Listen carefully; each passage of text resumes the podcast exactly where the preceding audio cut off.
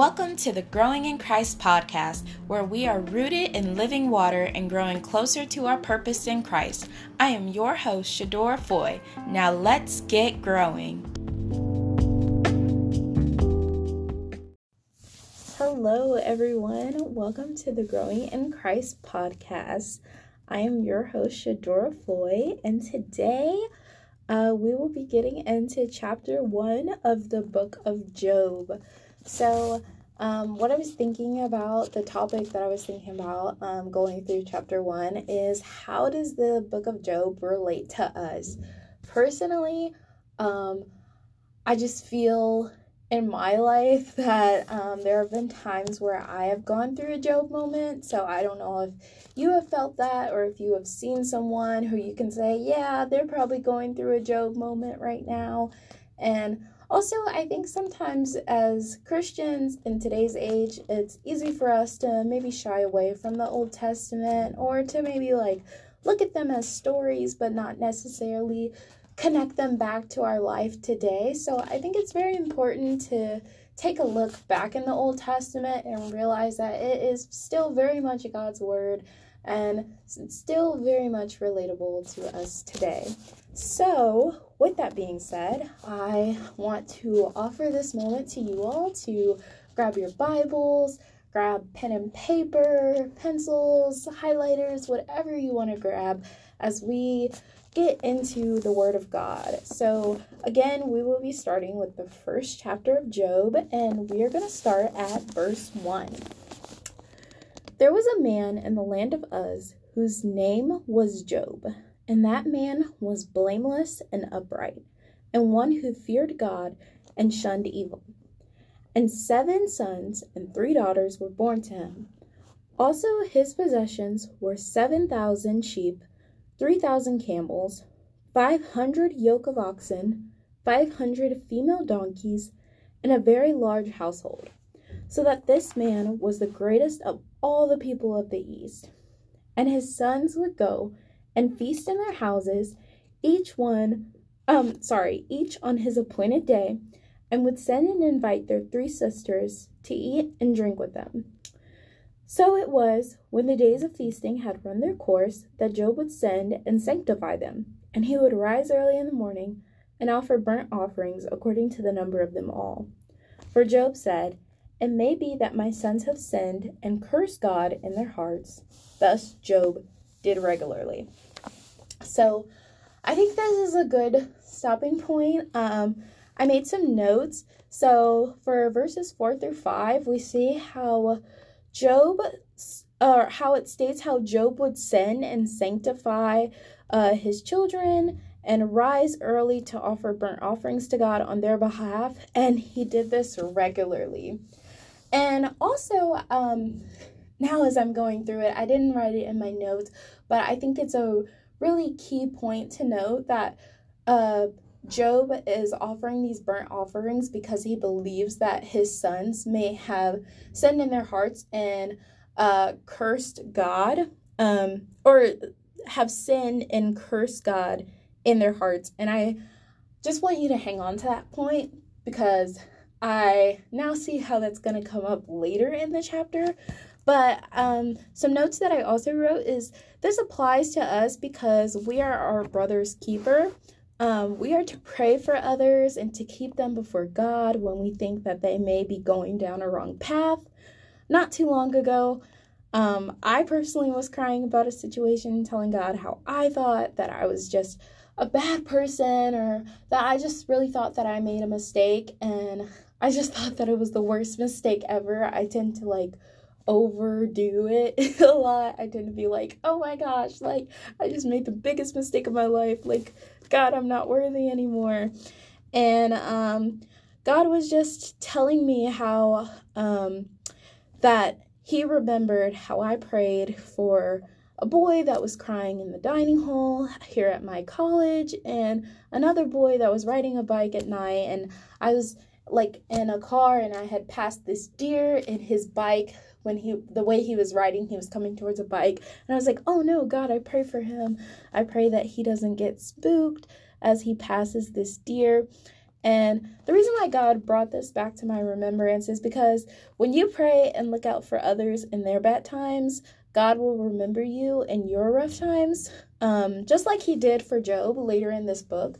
So we'll get to see that later. So, um, so yeah, the points that I think that we could take from verses four through five is just to remember to like keep people in our prayers to always be mindful of them always take that second to pray for them. I mean we see that job rose early in the morning to provide burnt offerings to the lord and to like basically cover the sins of his children. So like sometimes like you may do things that you don't want to do. You may like you may like be having a busy day but just to like stop and say a quick prayer for someone or to stop and like pray to God and say, Lord, I pray that you keep this person, or I pray that you cover this person when they're sad, or when you think that like somebody has sinned, when you know that your maybe your friends like to go out and party and you just want to pray for them and pray that, you know, like God forgive them for whatever they do while they're out there. So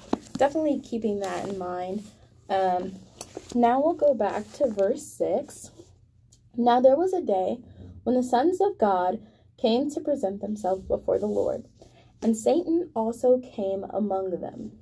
And the Lord said to Satan, From where do you come? So Satan answered the Lord and said, From going to and fro on the earth, and walking, oh, I'm sorry, and from walking back and forth on it.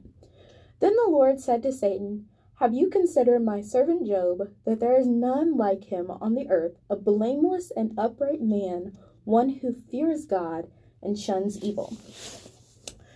So, one of the notes that I made for verse 8 is why would God ask this question?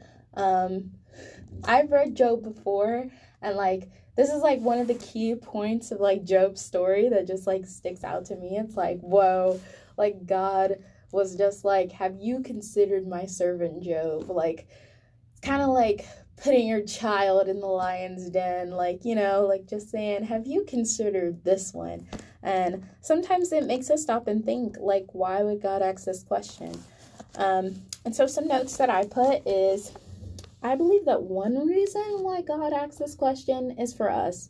It's for us today um, to see um, the manifestation of this. Uh, it was a way to set up the story. Just like in the Garden of Eden, when God had also placed the tree of knowledge of good and evil, God always desires to give us a choice. He also desires to strengthen us in our faith. If reading verse 8 ever scares you, always remember 1 Corinthians 10:13. God will never let you be tempted beyond what you can bear. This means that sometimes God may ask Satan, Have you considered this one or this one? But know that God is not using you as a throwaway token or a toy to be borrowed and abused. Rather, God is using you to show no weapon formed against you shall prosper, and that He will work all things together for the good of those who love Him. We will get to see God's love play out more and more behind the scenes as we go through the book of Job. So, just remembering that key point that whenever you're going through trials and tribulations, whenever you're facing troubles that maybe maybe God just asks Satan, "Have you considered this one?" And it's not so that Satan can torment you. It's not because God's trying to get rid of you. It's just because God loves you and he wants to show his power and his glory through you. So, yeah. All right. And we will move on to verse 9. Um or, yeah, verse 9, sorry. So Satan answered the Lord and said, Does Job fear God for nothing? Have you not made a hedge around him, around his household, and around all that he has on every side? You have blessed the work of his hands, and his possessions have increased in the land. But now stretch out your hand and touch all that he has, and he will surely curse you to your face. So Verse 11 shows how Satan has a hypothesis that if God stretches out his hand and touches all that Job has, Job will surely curse God to his face. And we see in this verse that Satan feels this so strongly that my ver- my version has an exclamation point at the end of this. So like Satan is like yelling this, like he is so confident in this. He is like so firm in this, like he's like screaming this to God. And how this applies to us today is just like Satan had a hypothesis for Job, Satan has hypotheses for us too. If you take away their job, surely they won't praise you. If you stir the pot a little, surely they won't believe in you. I hope this verse is an encouragement to you because it is a timely one for a situation that I'm going through.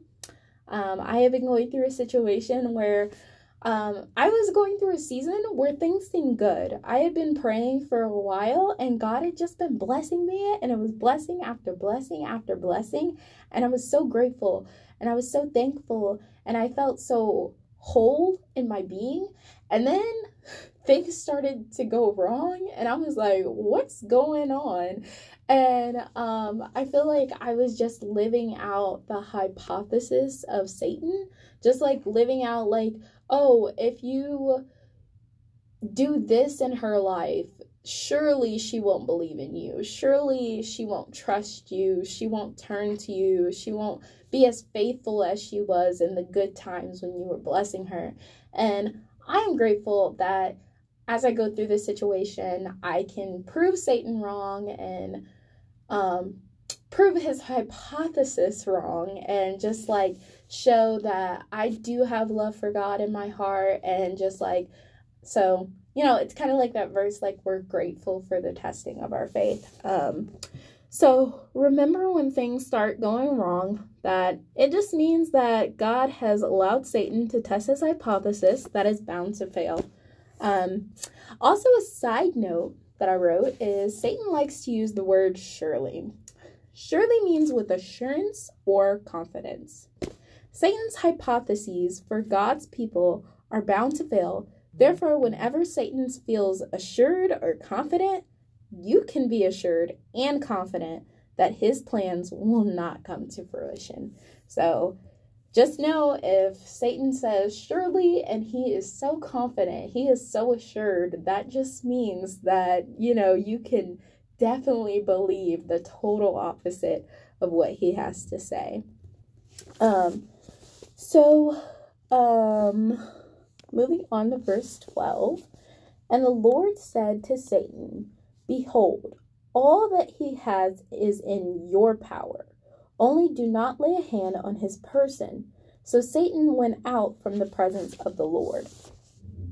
So, verse 11 through 12, um, in verse 11, we see that Satan's proposal is that God reaches out his hand against Job. So that that was his whole proposal. He was like, "Surely if you reach out your hand against Job and like touch all that he has, will curse you to your face." So, this is a very important detail because Satan is deceitful even concerning the Lord. His proposal to God is that he should take away the things in which he has given Job. Although this is Satan's proposal, God tells Satan that all that Job has is in his power, only not his life. So, even though Satan is telling God, you need to reach out your hand and take away all that Job has, God is like, I'll do you one better. You can do it. like, so, um, and that's that poses another question like why is this important um, just as satan wants to tempt god himself to act out of character he also wants to tempt us to act out of character. So the reason why god is like no like if i gave these things to him i gave it to him for a reason like i am not going to ever god is never going to harm us. He's never going to hurt us. He's never going to do things that are hurtful to our being. You know, that's not his goal. That's not love. And God is love. So whenever you're going through a trial, just know that that's not of God. It's just God allowing Satan to play out his hypothesis. But the fact that Satan is like trying to ask God to change his character. He doesn't say his hypothesis isn't, oh, if you let me stir the pot, surely he will, you know, surely he will curse you to your face. No, it's if you let, if you um touch all that he has surely he will curse you to your face so just remember that like if satan is trying to be deceiving even to god like he is definitely going to try to be deceiving to us as well so verse 13 states now there was a day when his sons and daughters were eating and drinking wine in their oldest brother's house and a messenger came to job and said the oxen were plowing and the donkeys feeding beside them, when the Sabaeans raided them and took them away. Indeed, they have killed the servants with the edge of the sword, and I alone have escaped to tell you. While he was still speaking, another also came and said, The fire of God fell from heaven and burned up the sheep and the servants and consumed them, and I alone have escaped to tell you. While he was still speaking, Another also came and said, The Chaldeans formed three bands, raided the camels, and took them away, yes, and killed the servants with the edge of the sword, and I alone have escaped to tell you. While he was still speaking, another also came and said, Your sons and daughters were eating and drinking wine in their oldest brother's house and suddenly a great wind came from across the wilderness and struck the four corners of the house, and it fell on the young people, and they are dead. And I alone have escaped to tell you. Um, before we see how Job reacts to all this bad news, I want you to think for a second how would you react?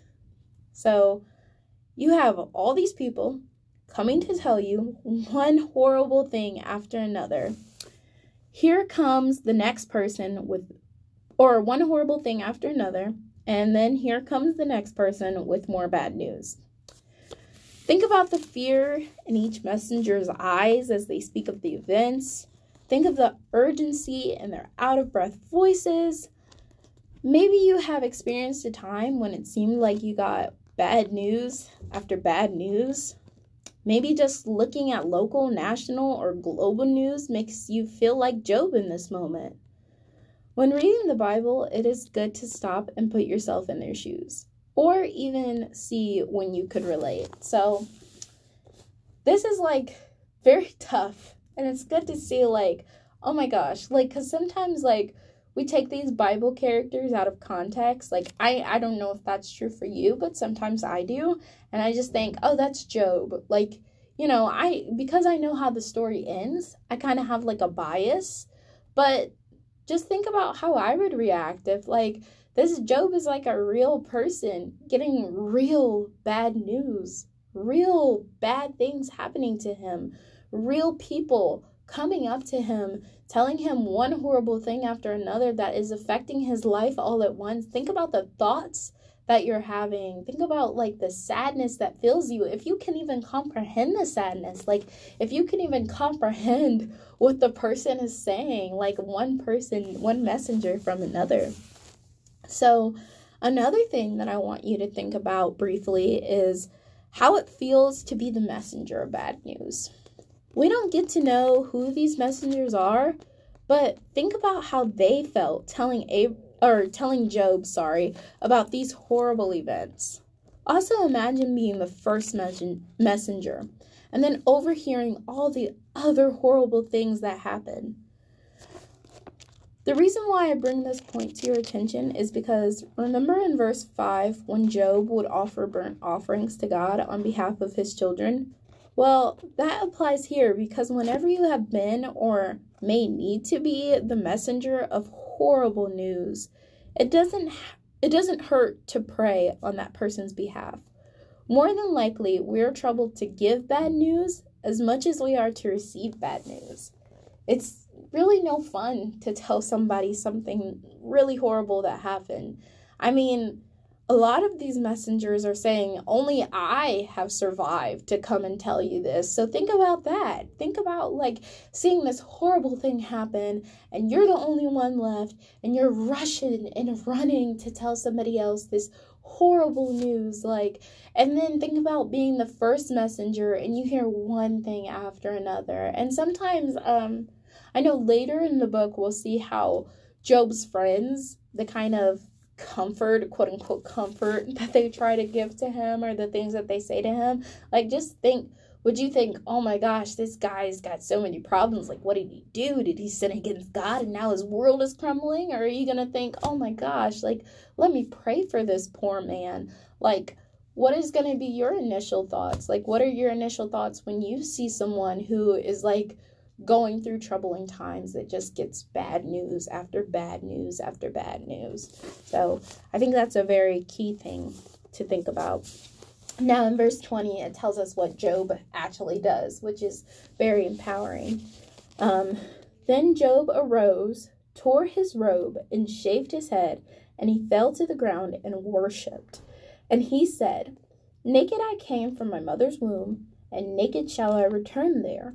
The Lord gave, and the Lord has taken away. Blessed be the name of the Lord. In all this, Job did not sin, nor charge God with wrong. So, Job's response to all the bad news that he had received was to worship God. That is so empowering. That is a great example to us all as Christians to know that when we are going through hard times, when something challenging really happens to us, is to worship God. Not to not to say, "Well, God, you gave all this stuff to me and now you're taking away. You're such an Indian giver. You're just you're so you're such a bad God. Like you're you gave this stuff to me. I was being righteous. I was doing all the things right and now you're doing this. Oh my gosh, I can't believe that. Like no, not acting out of character, not not not cursing God, not telling God all these things that he shouldn't have done, but worshiping God. This applies to us by asking the question how do we respond to bad news? Like, how do we respond when we are looking at local, national, or global news? Do we say, all hope is lost? Like, oh my gosh, it's it's so sad like people are crazy nowadays like there's no good in the world everything's just all bad everything's coming to an end do you feel filled with fear and sadness or do you just say God, I thank you for waking me up today. I I give you glory for all the goodness that is in the world that is shining through all of the darkness that is happening. Like what's your response? Do we worship God? Do we bless his name? Do we believe that his plan is never to harm us, rather to give us a future and a hope? Or do we feel like, God, I don't see a future in this? I mean, Job could have very well been like, oh my gosh, everything is gone. My life is over. I've definitely had moments where I feel like all hope is lost, like my life is over. But like turning to the Bible, I know that that's not God's plan for my life. God's plan is to give me a future, is to give me hope, is to give me life more abundantly. So just to remember those things. Um, in verse 22, we also find out that in all this, Job did not sin or charge God with wrong. Sometimes it's hard for us to understand what God is doing in our lives or even in the world. Sometimes we feel weak and our hope is fleeing from us, and we want to please the flesh to make the time feel more bearable.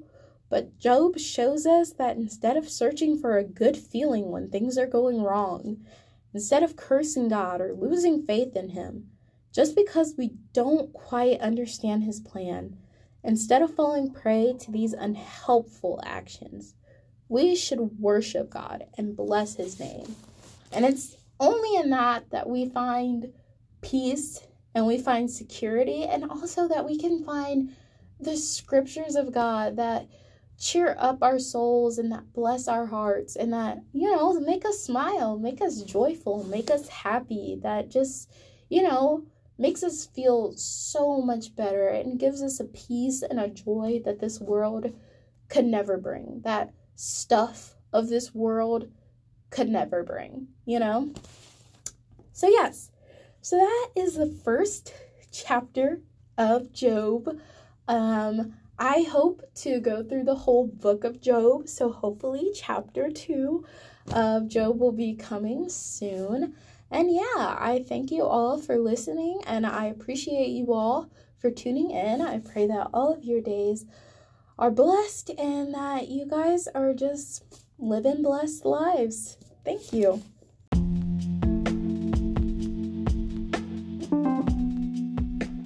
The growing does not stop here. You can find the Growing in Christ blog on our website that can be found in our bio. Not only does the Growing in Christ website house our blog, it also shows you where you can find us on our social media. Always remember Jeremiah 17 7 through 8. For through this verse, we know that if we keep on trusting in God, simultaneously we'll keep on growing in God.